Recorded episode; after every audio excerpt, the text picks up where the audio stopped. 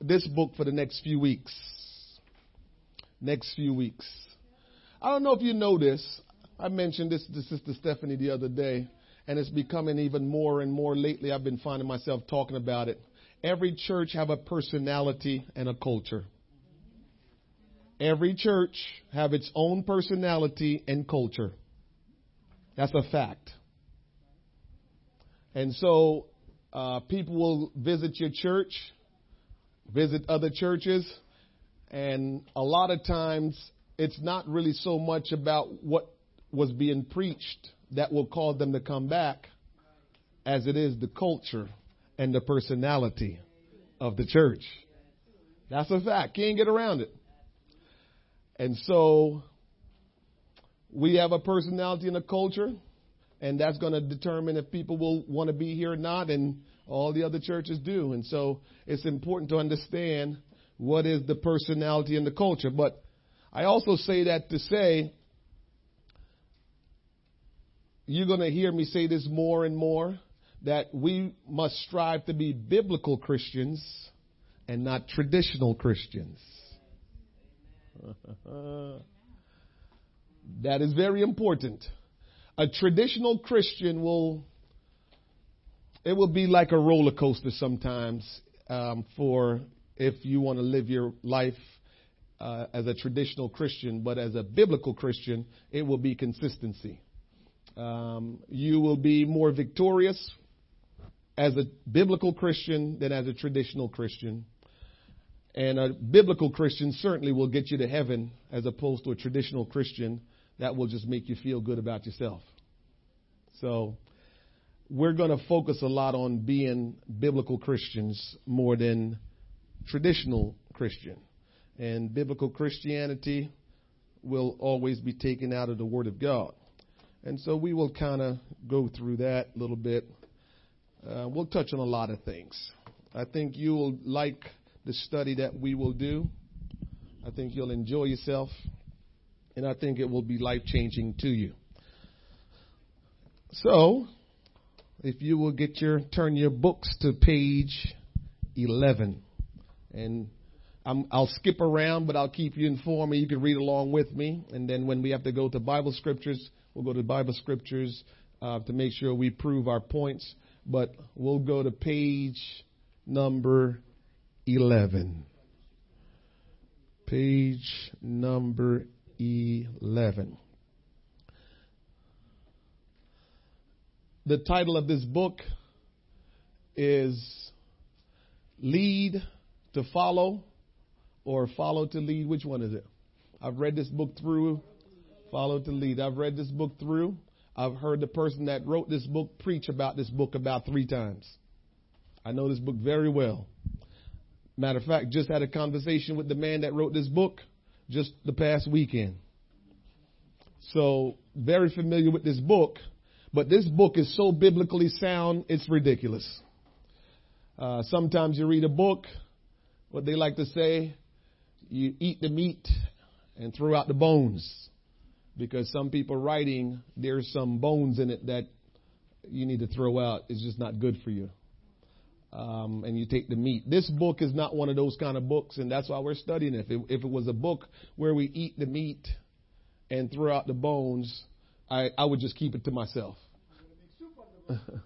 No, I don't want you making soup out of the bones out, of those books. You might you might want to drink the soup if you make soup. So throw the bones away. But this book is so well written that uh, we can go with everything that is put, is in this book. So, page 11, the very first paragraph said, The greatest living thing in the world today is the Church of Jesus Christ. There is no other organization or entity on the earth that can even come close to having the impact the church has delivered in terms of the implication for all humanity, past, present, and for eternity. Jesus Christ, the founder of the church, left his followers with a purpose, a plan, and a product. A lot of people wants to know what is my purpose.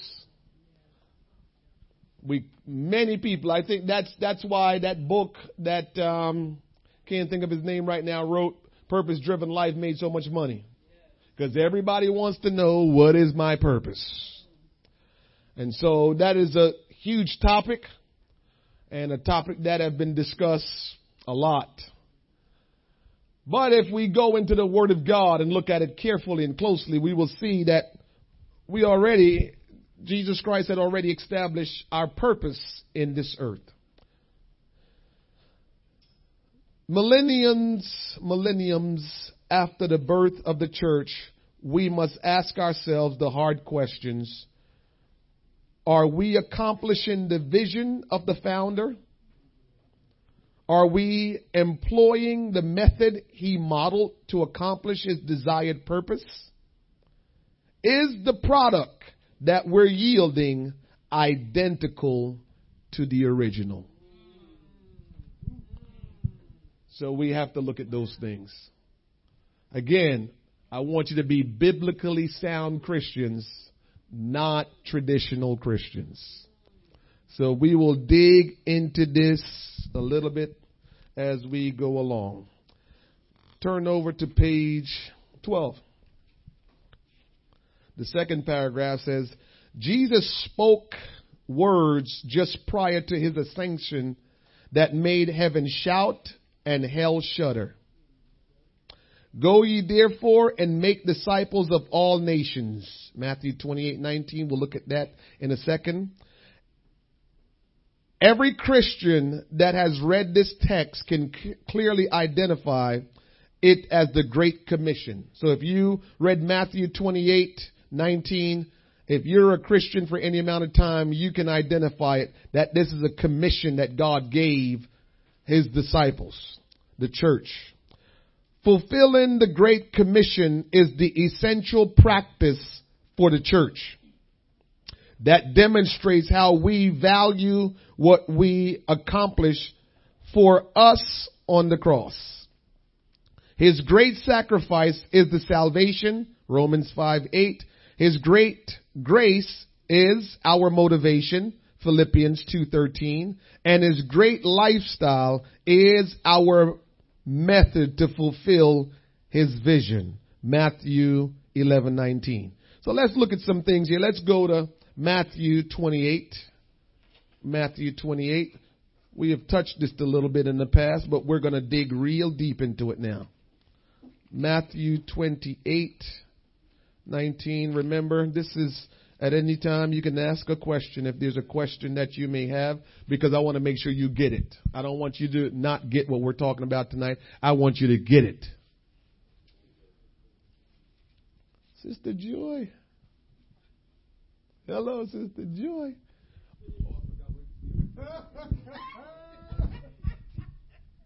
Just happy to see you, Sister Joy. Matthew 28, verse 19 says, Go ye therefore and teach all nations with an S, baptizing them in the name of the Father and of the Son and of the Holy Ghost. So Matthew 28, 19, the go means to move, to get going. And when it says teach all nations, that word teach means disciple nations. That word teach. Many times when the scripture referred to the word teach, it's referring to discipleship. Back in those days that we know nothing about in this day, um, students used to sit under rabbis, and the rabbis was the teacher. This is why uh, Nicodemus came to Jesus and called him rabbi, because when you are a scholar in the Word of God, you have students that sit under you, and you disciple them. You teach them. So teaching people the Word of God is discipling people into the things of God. So when he tells them to go into all nations and teach, he's saying go and disciple, make disciples. Make disciples.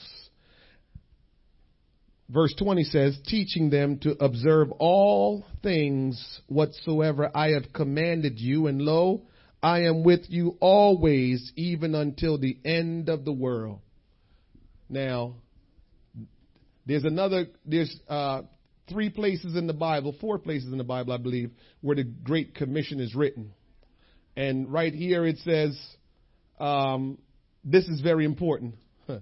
It says, teaching them to observe all things whatsoever I have commanded you. But here is the big one. And lo, I am with you always. So, who is the Lord with always according to what you just read? Mm-mm. He says, go ye into the world and teach, make disciples.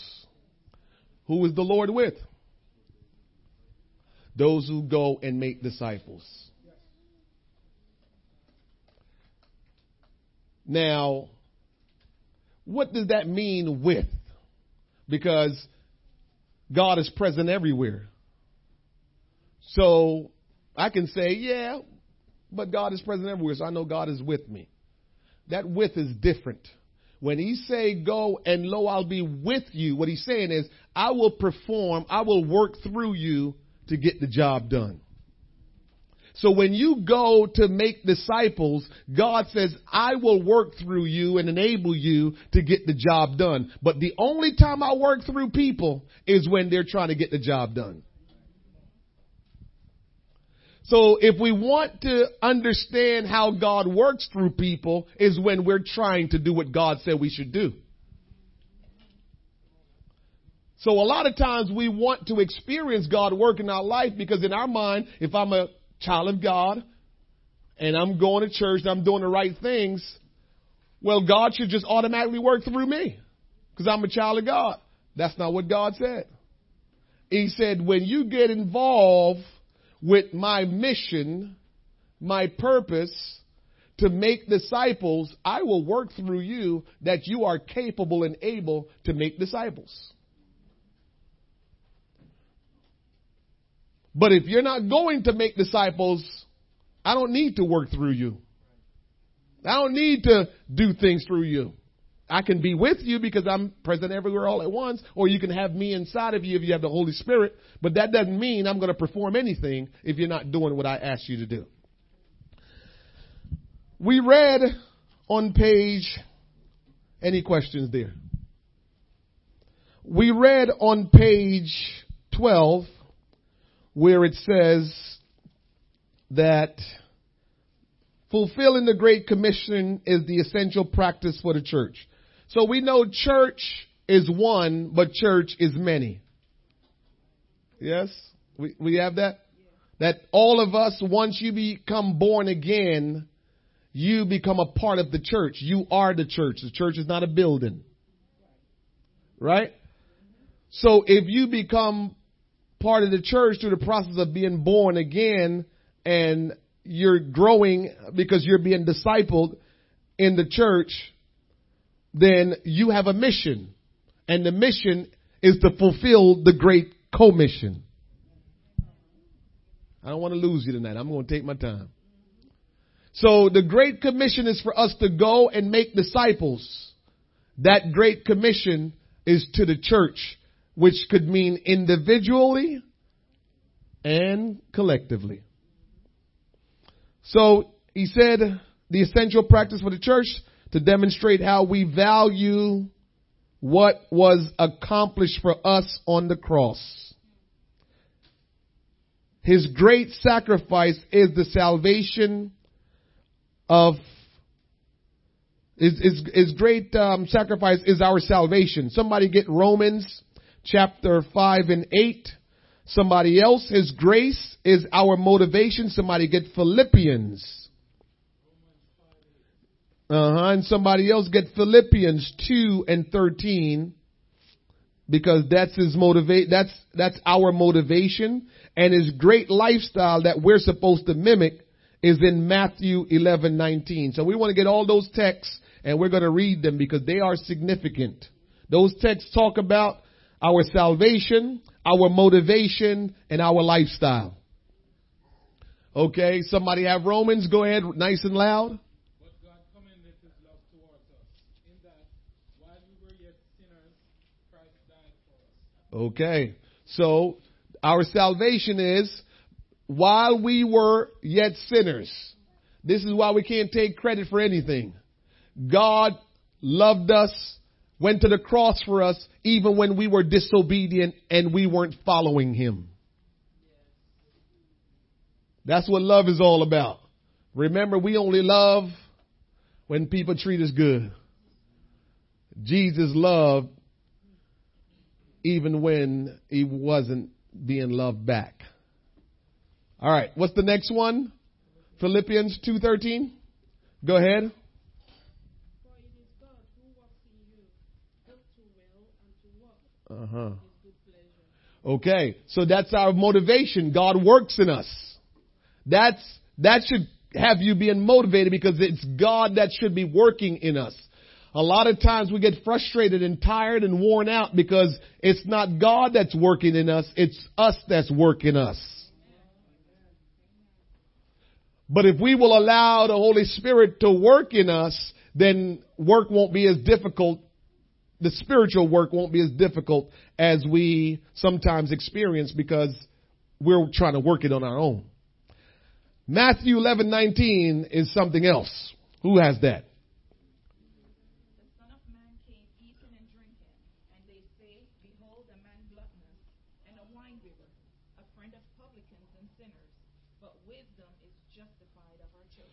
Ah, that one get me going. John the Baptist came, the verse before that, John the Baptist came and he didn't eat with people. John the Baptist was just on a mission to make the way for Christ. He didn't hang with people. He didn't eat the same kind of food people ate. And they said, man, he's weird dude. What's up with that guy?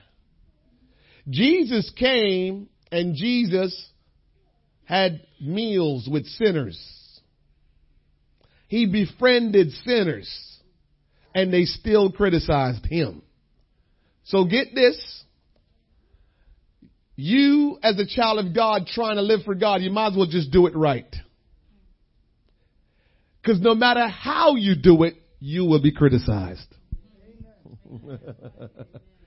so if you feel like you just need to fit in with everybody else, you're being criticized, whether it's to your face or behind your back. You're going to be criticized. If you're trying to be a Christian person, but you're trying to fit in, you're going to be criticized. And if you do it right biblically every day, being consistent, obeying the word of God, and if you do it that way, you're going to be criticized. Might as well be criticized for the right things. You're gonna be criticized. John the Baptist was powerful. Oh, repent ye, the kingdom is at hand. Make way straight for the king is coming. And they're like, that dude, look at him. Look how he's dressed. Look what he eat. Some people say the stuff that he ate is like grasshoppers. He cooked grasshoppers and drank honey. So they was like, that dude is weird. We're not messing with him. So they talked about him, and he was supposed to be the spiritual man. Then Jesus came on the scene, who is God in the flesh, and he is, you know, loving people, eating with people, befriending people that everybody else rejects. And they're like, man, wine bibber. Dude, dude, dude, hanging out with people and getting drunk. Can't win. And he wasn't hanging out and getting drunk. What Jesus was doing, and talks about here, this part of the book, what Jesus was doing was showing us the lifestyle that we need to live. And the lifestyle we need to live, and you'll hear a lot more about this as we go on, as children of God, the lifestyle we need to live is to befriend sinners. Now, how do you befriend somebody? You know how to befriend somebody because you got a friend, don't you? So what Jesus was doing was befriending sinners. Because people don't care how much you know until they know how much you care. So you go in with your loud John the Baptist tell them repent. They're like, get out my face. I don't know who you are. You just want, you just trying to serve your own purpose. But when you befriend them and they get to know you and you get to know them, then they respect the quality of conversation. They respect what you say and you respect them. Now you have an opportunity to begin to make disciples of them. That's what Jesus did. That's the lifestyle. And that is what we're going to be talking about for the next few weeks, learning those things that Jesus did in order to become more effective as a Christian. Because here's the deal. We've all got people, family members, friends that we want to see get saved because we don't know when Jesus is coming back, but he's coming back soon. And we don't know when he's coming back and we're trying our best to reach them. But you know what? Maybe you need to hang out, take them out for lunch, take them out for dinner. Maybe you need to do something special with the people that you're, you've been taking for granted, but you want to get them saved. You know, that goes for us as parents. We want to tell our children, come to church, come to church. Okay, are we spending time with our children? We getting ready to change the whole process of how we've been living because we've been living traditionally. Best way to say it. As opposed to living biblically. So we have to take time out. But here's the deal. When I meet with my friends, when I meet with my children, when I meet with the different people, I have to be who I'm supposed to be. I can't compromise. Because if I compromise, then what would be the reason for them to listen to what I have to say? Because I'm trying to get them to become a disciple of Christ. I'm trying to get them connected with Jesus. Why would they want to be connected with Jesus if I'm not looking like I'm connected with Jesus? If I'm not living like I'm connected with Jesus, why would they want to? So the first thing we have to do is make up in our mind that we're going to be criticized no matter how we live.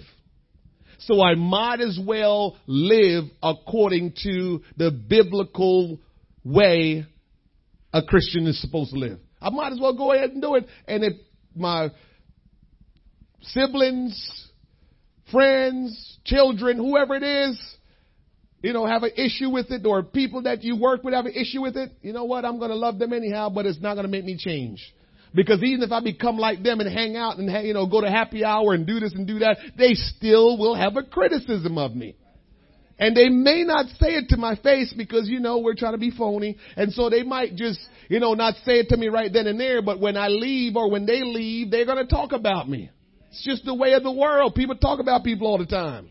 So I might as well make up in my mind if you're going to talk about me, you're going to talk about me to say, man, you go to church all the time. All you ever talk about is Jesus, Jesus, Jesus. Just, you might as well go ahead and get it out. Talk about me.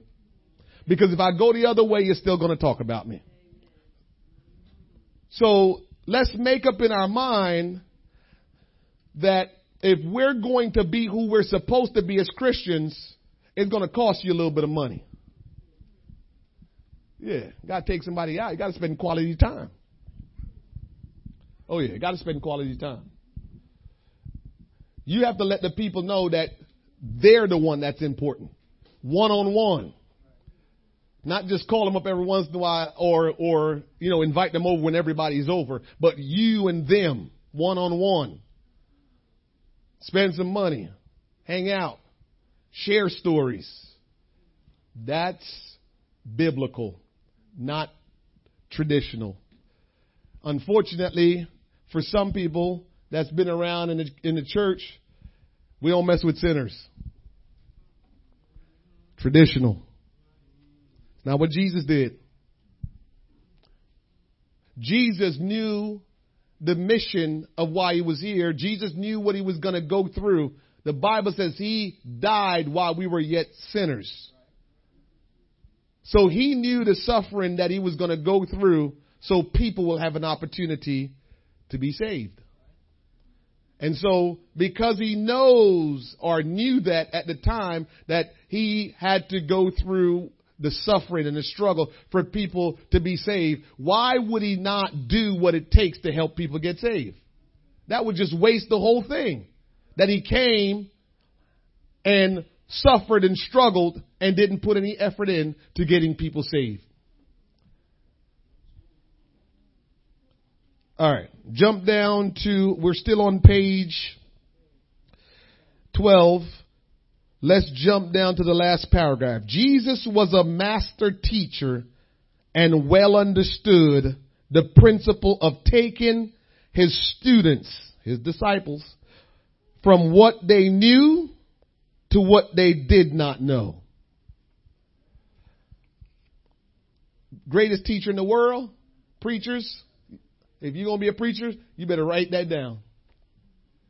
When we are trying to talk to people, this is why it's important again to have relationship, friendship, because you will get to know the individual. You'll get to know what they're about, what they like, what they don't like, you know, the things that they're interested in.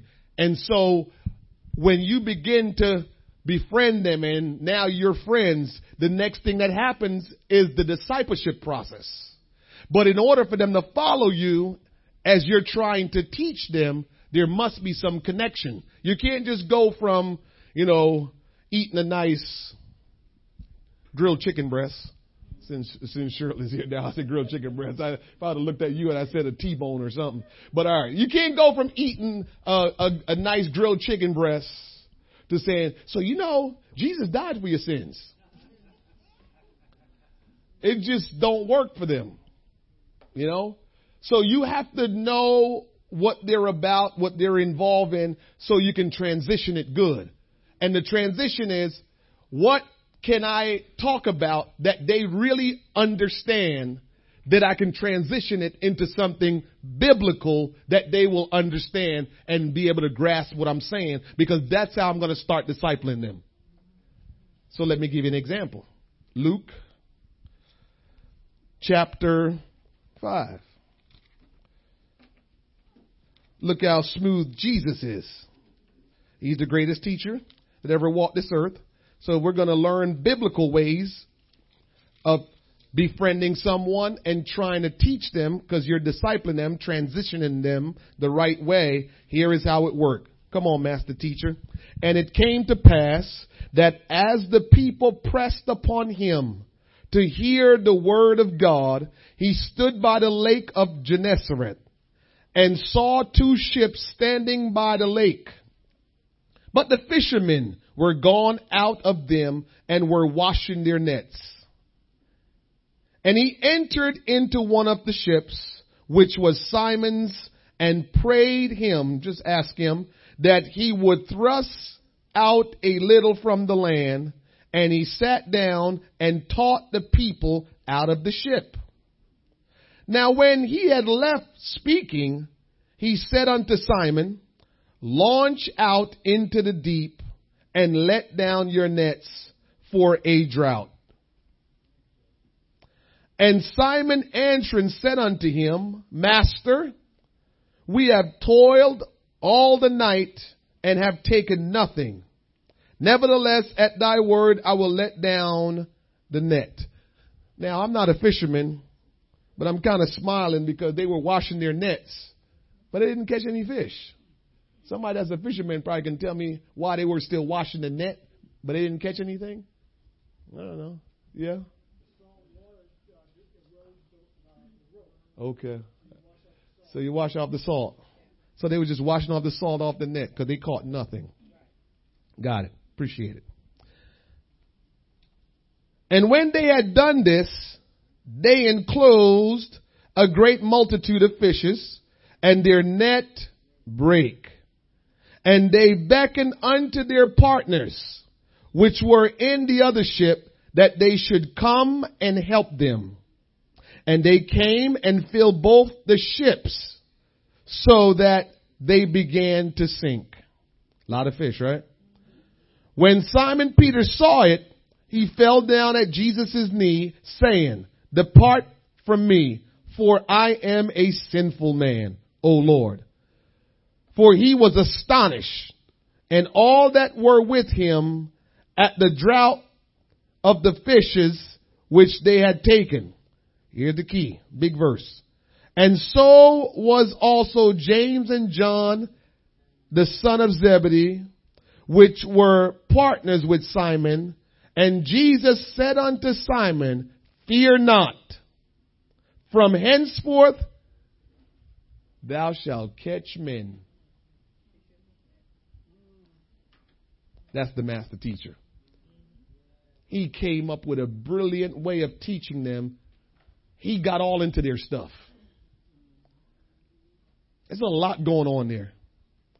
If I'm going to disciple you, I got a friend, I got to make sure we're friends. And to be friends, I got to invest. It can't be shallow what we're doing. It, it can't be just, you know, when I get the time. It has to be an investment. You have to invest in their life. You have to understand them. You have to come to know them before you can ever speak into their life. So Jesus wanted them to become disciples and become disciple makers. So in order for them to be like Jesus and become a disciple maker, Jesus showed them how it all worked. You first have to make friends. And the way you're going to make friends, you have to get all into their life. If you just stay in your own lane and do your own thing and never get invested in somebody else's life, you will never be able to affect them. You're quiet now. Cause this is culture change. This is, this is, this is, this is biblical change that if we will do this, our life will change. Remember this. Jesus will never tell you to do anything that will not reward you. Because when we hear all this stuff, we start thinking, man, this is going to change my life. Turn, I don't have time already for my own self. How am I going to ever try to get smart and say to yourself, Jesus is so sharp that if I will just do his thing, the things that I think I need to do, the things that I think I need to put time in, he will take care of those things for me just so I can take care of the things that he asked me to do. In that same story, what else did you pick up on it? The fishermen fished all night and caught zilch, zero, nada. But when Jesus said, Can I borrow your boat so I can teach the crowd? They let Jesus borrow their boat. And because Jesus says, I owe no man. He's just so consistent in the way he does things. Remember, God says, owe no man. He don't owe any man. He will always make sure you're taken care of for whatever you do. So he just borrowed their boat to sit in. Push me back a little bit, Peter, so I can be on the water and I can see everyone and teach everyone. And just because they allowed him to borrow their boat when he got done, he said, throw your net over on that side. I'm going to make sure you catch enough fish that you won't have to go fish for a whole week. So the principle that we need to take from it, what I'm telling you tonight sounds hard. It sounds like it's going to make your life more difficult. It sounds like it's just going to cost you some money. All of this stuff and you're saying, I don't know about all that but it's a biblical teaching of Jesus Christ. And Jesus will not ask you to do anything for him without rewarding you. That's what it comes down to. So as we begin to get into this lesson and I begin to dig in and we dig in together and learn a little bit, just keep an open mind that whatever we're going to learn that we need to start practicing, it will be a blessing to you more than you can ever imagine. As a matter of fact, here's another part of it that you must understand. If you will do what we're talking about today, your struggles in life will be so much more minuscule. I experienced this a little bit. This is such a blessing to me because I was able to start doing some of this. I wasn't doing it exactly how it needed to be done, but I really had a good little work. I, I had I had my finger on the pulse. Let's say it that that way. And I was talking to Brother Henry the other day, and I was talking to Brother Barry this evening. And the premise that I try to share with them is I had problems that I didn't know I had because they never mattered to me. I couldn't see them. I couldn't see my problems because I was making disciples. Stuff was going on. Things were challenging. And I really never noticed it. When you get involved with disciple making, all of your problems become so small. Because you start realizing, I know who Jesus is. I have an eternal promise. If I died today, I'm better off than if I was still living. But this person over here that have no idea who Jesus is, they're not born again, they're not walking with the Lord. If they happen to die today, they are separated from God eternally. Who is in a worse off position? You see? So just that alone puts you in a place to say, you know what? I'm not even worrying about all of the stuff that's going on in my life because you know what? I still know Jesus. I have a relationship with him. If anything happens, if the worst, because the worst thing that can ever happen to us is death. If that happens, I'm better off anyway. Any questions? Can I pause for a second? Any questions there? Anyone have any comment? With all, I'm on page 13 first, up at the top. With all of their human ingenuity, skills, and experience, their all-night fishing expedition had yielded nothing. At a command from the master, launch out into the deep and let down your nets. Their lives changed forever. Suddenly all kinds of fish rushed into their net, causing it to break as they hauled in this miraculous catch. Their boat began to sink. The harvest was so massive that it required sharing their harvest, that requiring sharing their bounty with another boat. And that one began to sink too. As the disciples got at their unprecedented and unexpected breakthrough, it was undeniable clear to them that they could not take credit for the supernatural harvest. God wants to give, let me say it this way God wants to reap his harvest, but he needs us to biblically follow him. The people that he died for, which is everybody, he is ready to, as fish was being brought in the net, he's ready to reach them, but he needs us to throw the net. But we have to throw it the way he wants us to throw it. And so we have to understand that we must trust the process of being disciples of Christ and start making disciples. That is the profound and simple, because it's not profound, it's really simple. That is what we are supposed to be focused on as Christians and all the other stuff that we can really start to try to figure out and we want to know the deep things of the Word of God. You know how I learned deep things of the Word of God? As I was making disciple. Remember I told you one time somebody said to me, a, a person that we were trying to make a disciple of said, if God is God, why does God want us to worship him? He must be some egotistical God.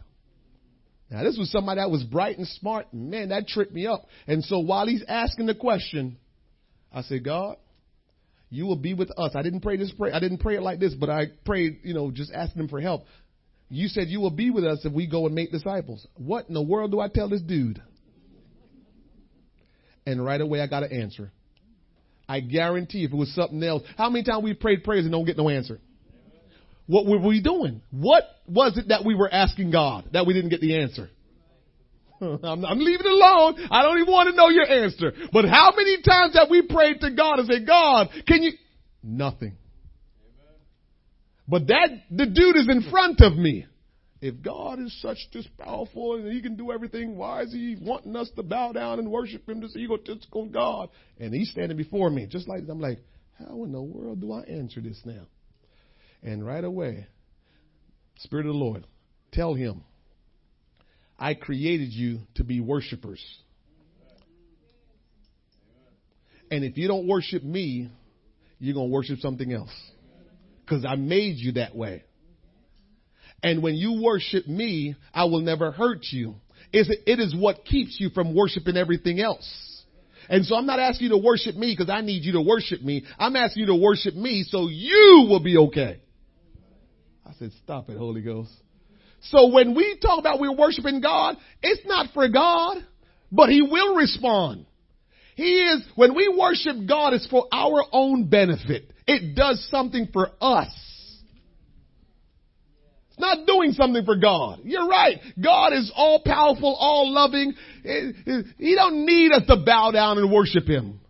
But what He don't want for us to do is get off course and get lost. What He don't want us to do is go bow before idols. What He don't want us to do is to go bow before men. He doesn't want us to do that. Now that breaks his heart. And so our worship that we, anytime we worship is for our own benefit because whatever you worship empowers you. So when you get into worshiping God, when you get done worshiping God, you are empowered. You feel like I've got this strength, this energy, this burst. This is something else that I've got and it's all because I worship Him. So tell me who benefits from worshiping. But when you have the wrong mindset, you think God is standing like, yeah, worship me. No, He's trying to help you. But it's because I was in the process. Again, don't lose the point. The point is, I was going to make disciples. And so when you go to make disciples, you get answers. You get revelations. He started telling you stuff. I've taught many Bible studies that I didn't know the answers to, but because I was trying to make disciples and teach the Bible, revelation was coming. He was just, say this, say that. So the quickest way to get God to answer is get involved with discipling someone. Those are answered prayer that come quickly. Now you can pray for something else and it can just, just, you're not getting any answer and you're like, man, God, I thought you said if we ask anything in your name. You know, we, we go use all that. Hey, we ask anything in your name, you shall you shall give it to us. Well, I'm asking in your name. And he's saying, yeah, I didn't stamp that. I didn't approve that. You're asking in my name, but I just really didn't approve it. You're just asking on your own strength there. So that's, that, that's, that's important to understand that if we get involved with making disciples, God will reveal things to us that we will get our minds blown. Any questions? All right. Turn to page 19.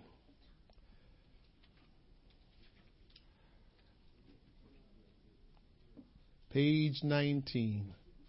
We're going to change the way we live for God and live for God biblically, not traditionally. You're going to get hurt a little bit more as we go along, but Hey, hurt me, Lord, if it's going to make me better. Very top paragraph says, thinking precipitates behavior. Proverbs 23 7 says, For as he thinks in his heart, so is he or she. it has been said that when we sow a thought, we reap a behavior. When we sow a behavior, we reap a character. And when we sow a character, we reap a destiny. A blessed destiny begins with a biblical correct thought. We need biblically correct thought. Uh, it's, it's a challenge for us if we're trying to do the things of God without really understand the real understanding behind the real meaning behind it. What the scriptures say, study to show yourself approved unto God. A workman need not to be ashamed, rightly dividing the word of truth. And so, um, I don't know. Remember I said this to you and it probably still stands true that when we think Christians, we think life is supposed to be so much easier. And so because we think that, it makes us less apt to work at it. Like it's supposed to just naturally flow because we're Christians. And I think that's crippling us because we just want to just sit and say, well, God knows all and God loves me and he went to the cross and we start getting all into that. And so it makes us just kind of sit back and kind of wait. And in doing so, we get these not accurate thoughts in the Word of God. And so now we have these things that we have in our mind. They're not accurate, but we're kind of sowing this thought which is going to reap a character. And so that's how we get into stuff and we're wondering, why do we do this anyway? It was a thought that was not accurate according to biblical context. And now we find ourselves having living having this character as as supposedly being a Christian, but it's because we started with a wrong thought. It wasn't accurate. We we we, we made it biblical, but it wasn't accurate. Just like Eve says, had God, the devil said to Eve, had God said. And then she added, God said we may eat of every tree, but, but we can't touch this. She added the word touch in it. So when we read, we have to start slowing down and really be purposeful, intentional, and really focus and really try to get what the scripture is really saying and not just go by what we've heard all the time, what we've heard people quoted. We have to really stop and start breaking it down for ourselves and not be traditional in how we read the Bible. We can't afford to read the Bible traditionally because just this is the problem when we read the Bible traditionally. We frustrate ourselves. And I know how people backslide. I know why people get disinterested in God is because we feel like we're trying, but we're not seeing results.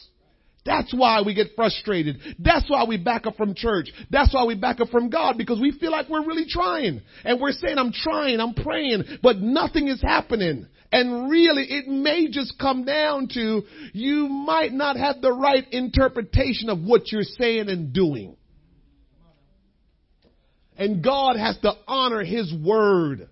He can't just let you go off with a wrong interpretation and still do it. Yes? Okay. All right. Page 20. I'm in the top paragraph, but I'm not starting at the top. I am where it says here. Sometimes God inspires certain, I'm in the middle of the first paragraph. Sometimes God inspires certain individuals in unique ways to reach the lost. But he may not intend for that method to become a theological track to perpetually follow. I love this example. Moses first met God at a burning bush. But he did not keep looking for God behind every bush he saw. That's very important. Because God got your attention a certain way, we can't turn it into doctrine. We can't turn it into this is our biblical practice because you and God had a certain experience. Because all God was trying to do was get your attention. He's trying to just get your attention so he can begin to help you and you begin to make the way he got your attention a doctrine. You know, like for instance, not taking shots at anybody. Seven day Adventists. They made a whole religion out of God said rest on the seventh day. You follow what I'm saying? And all he was saying was just rest. Now they got a whole doctrine and they can't figure out nothing. They they don't know. They're confused because they made a whole doctrine out of God rest on the seventh day and then God told us the rest. Now they're trying to figure out, they don't know, they're confused because they're trying to obey Old Testament, New Testament. Some, in some parts they're saying the Old Testament says, then another part they over here in the New, they're confused. All because they made a doctrine out of one passage God said, you need to rest on the seventh day. Take a day of rest. That's all he was saying. Now they got a doctrine. But we have to be careful of that ourselves, that, you know, something happened with us in our relationship with God and now all of a sudden we making a doctrine. As a matter of fact, that's how false religion gets started.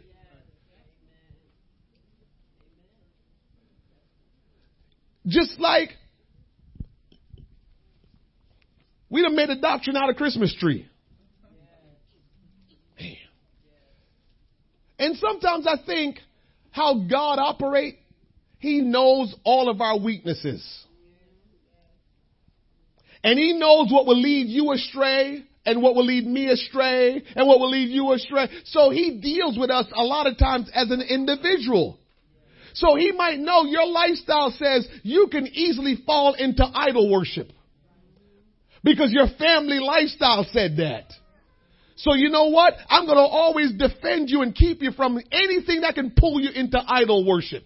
But you can't go telling everybody that this is idol, that, that this is wrong, this is the idol. No, your family background might have, we have all kind of background.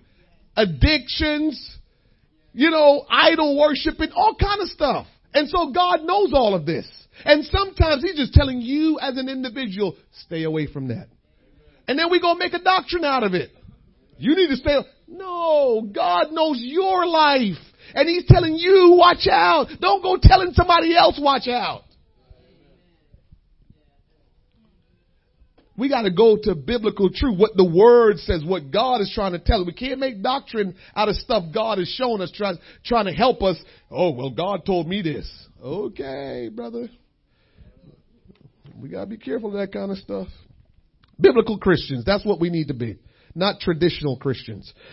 Page 21, last paragraph. If we, as the church, are to engage the most effective practice in making an impact on the world around us, then we must first have the right understanding of scripture. In his command, go make disciples of all nations, Jesus gave us the right theology. If his idea of reaching the world with the gospel is correctly interpreted, theologically, and then biographically enacted, we will be success, successful in doing what God has called us to do. If we do not understand or have somehow missed the full meaning of his instructions concerning how we are to reach the world, then we will not be equipped with the full power available to us. Consequently, the result will not be as fruitful as Christ intended. Got that?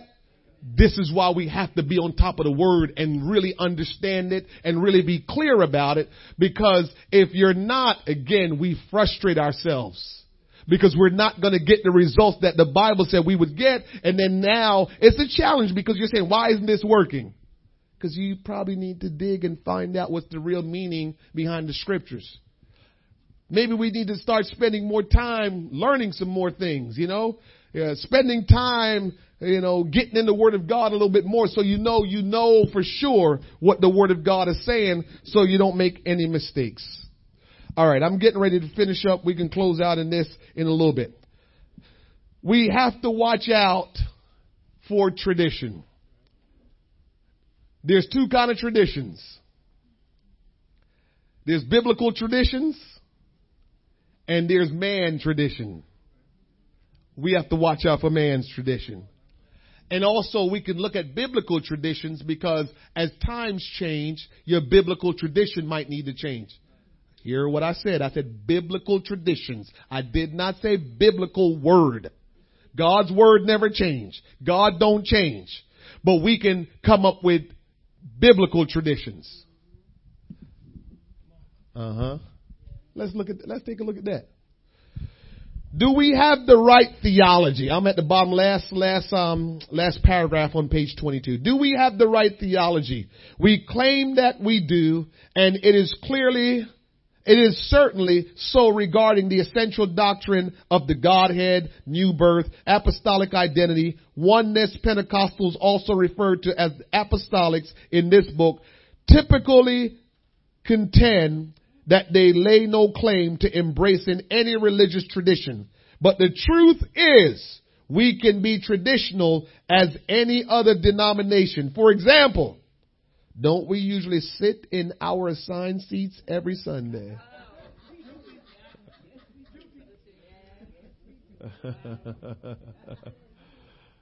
so we have traditions, right? We just have to understand what those traditions are. Hold on to our godly traditions, biblical traditions, but the traditions of man, we can't hold on to those.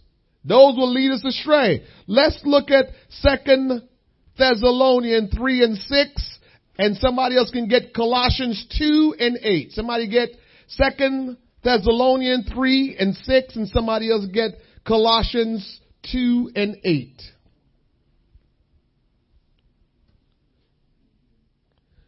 If you have Second Thessalonians 3 and 6, read it out loud for me.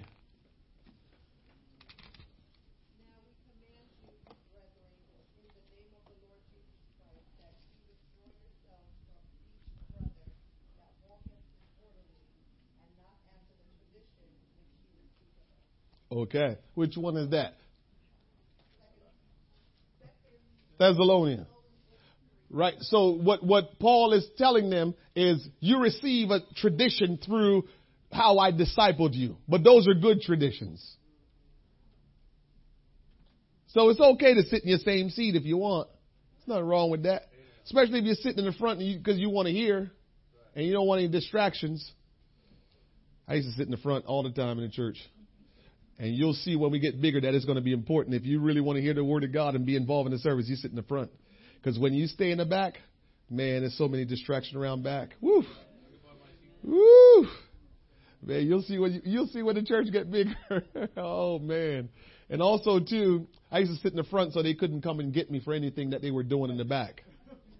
Because things still go on, you know. Church go on and other things are going on. I says, I'm sitting where they can't get to me. Good tradition to sit in the front. Uh, Colossians.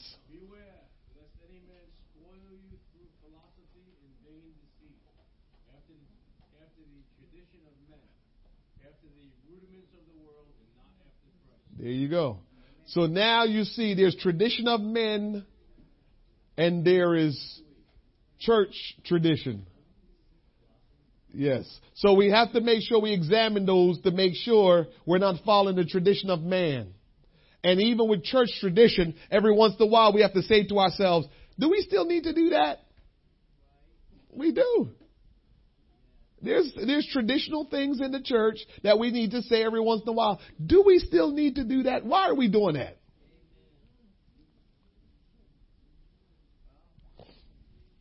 All right. Let me see where should I go. Uh, let's let's go to page 24.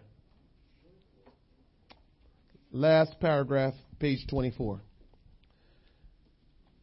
In the first century church, the expectation and the experience was that all born again believers did ministry. Originally, the word minister was a verb. Follow me. And not a noun. Somewhere, Christianity turned an action word into a title. Oh, watch it now. We're going somewhere. The fivefold ministry provided leadership for the church, but ministry was shared by all. Saints were trusted to serve and they were highly esteemed by their leaders. The apostles equipped, empowered, laid on hands and shared their authority and released saints for ministry. One example is the development of deacons. In Acts chapter 6, notice what happened when the seven were identified, ordained, and commissioned. And the word of God increased and the number of the disciples multiplied in Jerusalem greatly. And a great company of priests were obedient to the faith when the ministry was decentralized and the saints were equipped, empowered, and released to do ministry, the results were explosive. We have turned ministry, an action word, into a noun, minister. What does that mean? It means we're going around now saying, okay, we have ministers in our church. We have, we have a pastor in our church. We have this and we have that. They are required to do certain things because they carry that title. When minister or ministry is really service. And that's what it was in the early church. Everybody served in different capacity. And if you want to be technical, serving was really considered ministry. And that's what God intended when He introduced the word ministry to us, is for us to serve. But somehow we took ministry to become minister, a noun, so now we walk around and we have made a distinguished way of looking at people. Oh, that's a minister. Oh, that's a deacon. Oh, that's an evangelist. Oh, that's a this and that's a that. And now the people that are not titled are saying, well, I guess that ain't what I'm supposed to do. Tradition. Tradition, not biblical. Not biblical. We, we, we see there where they, they, they, they commission people. They, they shared the authority. Uh, today's way of pointing that out. We should all be at a place where we understand we're keeping up with whoever is sick and are admitted to the hospital, whoever is sick at the nursing home, whoever is sick that's at a home. It should not be the ministers. It should not be the pastor. We all can serve. We all can go and pray. And in this church, I give you my authority and will always say. You have the authority. And if you feel like you need to come to me for me to lay hands on you, so when you hear that somebody is sick, you can go and says, I'm here as an extension of our pastor and pray for them. Come on, Jesus. We're going to get this thing the right way biblically so we can see results. I won't allow you to be tradition. Oh, somebody said, let me call pastor and tell him that so and so is in the hospital so he can go up and visit. Now, I'll let you in this. Yeah, I know people feel better when the pastor come. But even they got a traditional way of thinking and that's why they're thinking like that. And so we have to help them break that cycle. So somebody has to show up and say, hey, how you doing today? Hey, brother so and so. Well, I'm here on behalf of Pastor. And in your mind, you're like, well, I don't know about that. You better call Pastor and tell him to come. but we can't function like that. We can't do that because we're hindering the work of God. And God can use any one of you. Remember now, remember what we started out by saying, if you go to make disciples, if you go to do the work of God, you will be empowered by the Spirit of God. God's presence will be with you and make you able to do what needs to be done at that point in time. So because you're going to represent the work of God, God will empower you. So you don't have to worry about, or the person that's in the hospital don't have to worry about what you're going to do.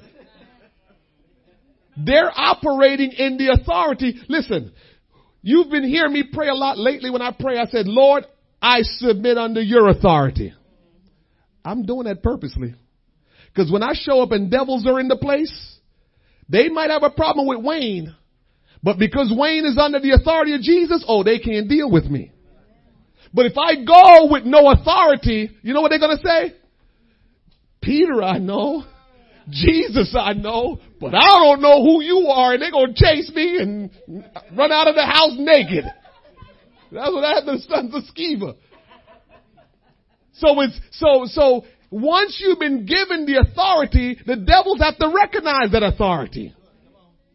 But you get that authority by being submitted under authority. So we all will come under authority and operate that way. Oh my goodness, we will see some stuff. God will bless you just because you're under authority. As a matter of fact, I get worried about people that's trying to do the work of God that's not under authority. Because you're not covered. And the devil knows he will eat your lunch. He will eat your lunch and send you packing with no clothes on. That's biblical.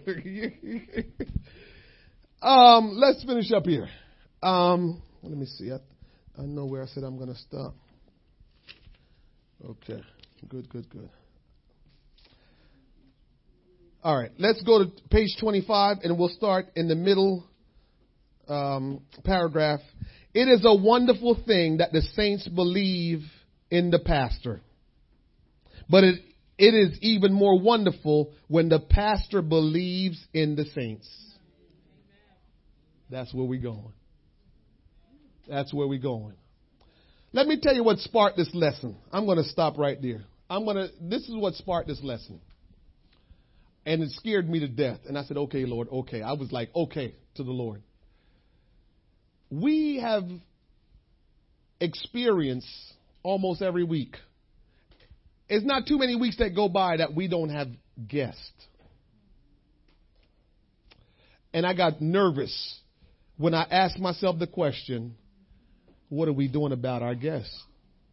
Do they just come, we love them, and they leave, and we never see them again, or they might come back again? What did we do? And I realized I can't do everything, but I realized God made me responsible to make sure I at least do what needs to be done so everybody knows what they can do. And so that scared me to death when I can think of the many guests that have come through this church, especially the past just I just six weeks. I mean, a couple Sundays ago we had eight guests. Eight. So I got really nervous. I'm like, Lord, I'm sorry. Like literally got nervous because guests are coming in and did any of us befriend them? Did any of us go to them and start talking to them because guess what? This is a potential disciple of Christ and I have to be the one to at least attempt to befriend them so eventually I can disciple them. And I don't know if we have done that. And that made me nervous. I'm sweating talking about it.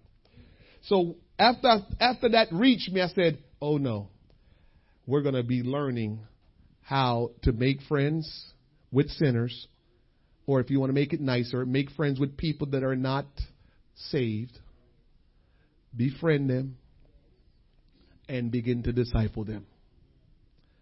If they decide they don't want to be in church, they, decide they don't want to have anything to do with God, I hear that. But we better make sure we do our part. And here's the story.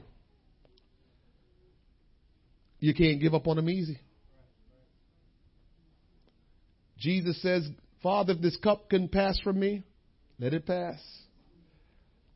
What he was experiencing, none of us ever experienced and never will. He says, but nevertheless, not as I will, but as thy will. And I'm telling you right now, I've gone to homes that made promise, I'm going to be in church, I'm going to do it right. Nope, it wasn't. At the moment, you say it in your mind, what happened? They told me this and your flesh say, just leave them alone. They don't want it. And I said, nope, that's not how Jesus did me. I'm going back and I'm going back with a smile. Because I'm endeavoring to befriend them and disciple them. And that's what this thing come down to. We have to make friends with people that don't know who Jesus is. And we have to love them take them out, befriend them, spend time with them. And it's okay if it's just one person. He, he didn't say, go make three disciples at a time. Just one. We'll get into it more, but it'd probably take a whole year to make one disciple. But here is what I'm going to tell you what our our goal percentage wise is supposed to be when we're talking about we're trying to make disciples of people. Our goal has to be 92% retention, Cheryl. 92% retention rate is what it needs to be as we, as God send people here and we begin to minister to them, befriend them, and disciple them. We ought to retain 92% of the people that God sent here. Where you get that number from, preacher? Where did I get that number from?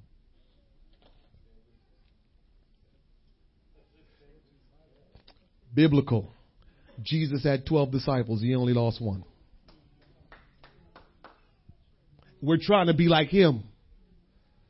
We're not being tradition. We are being biblical. And even the one that he lost, the Bible said, and he was a devil.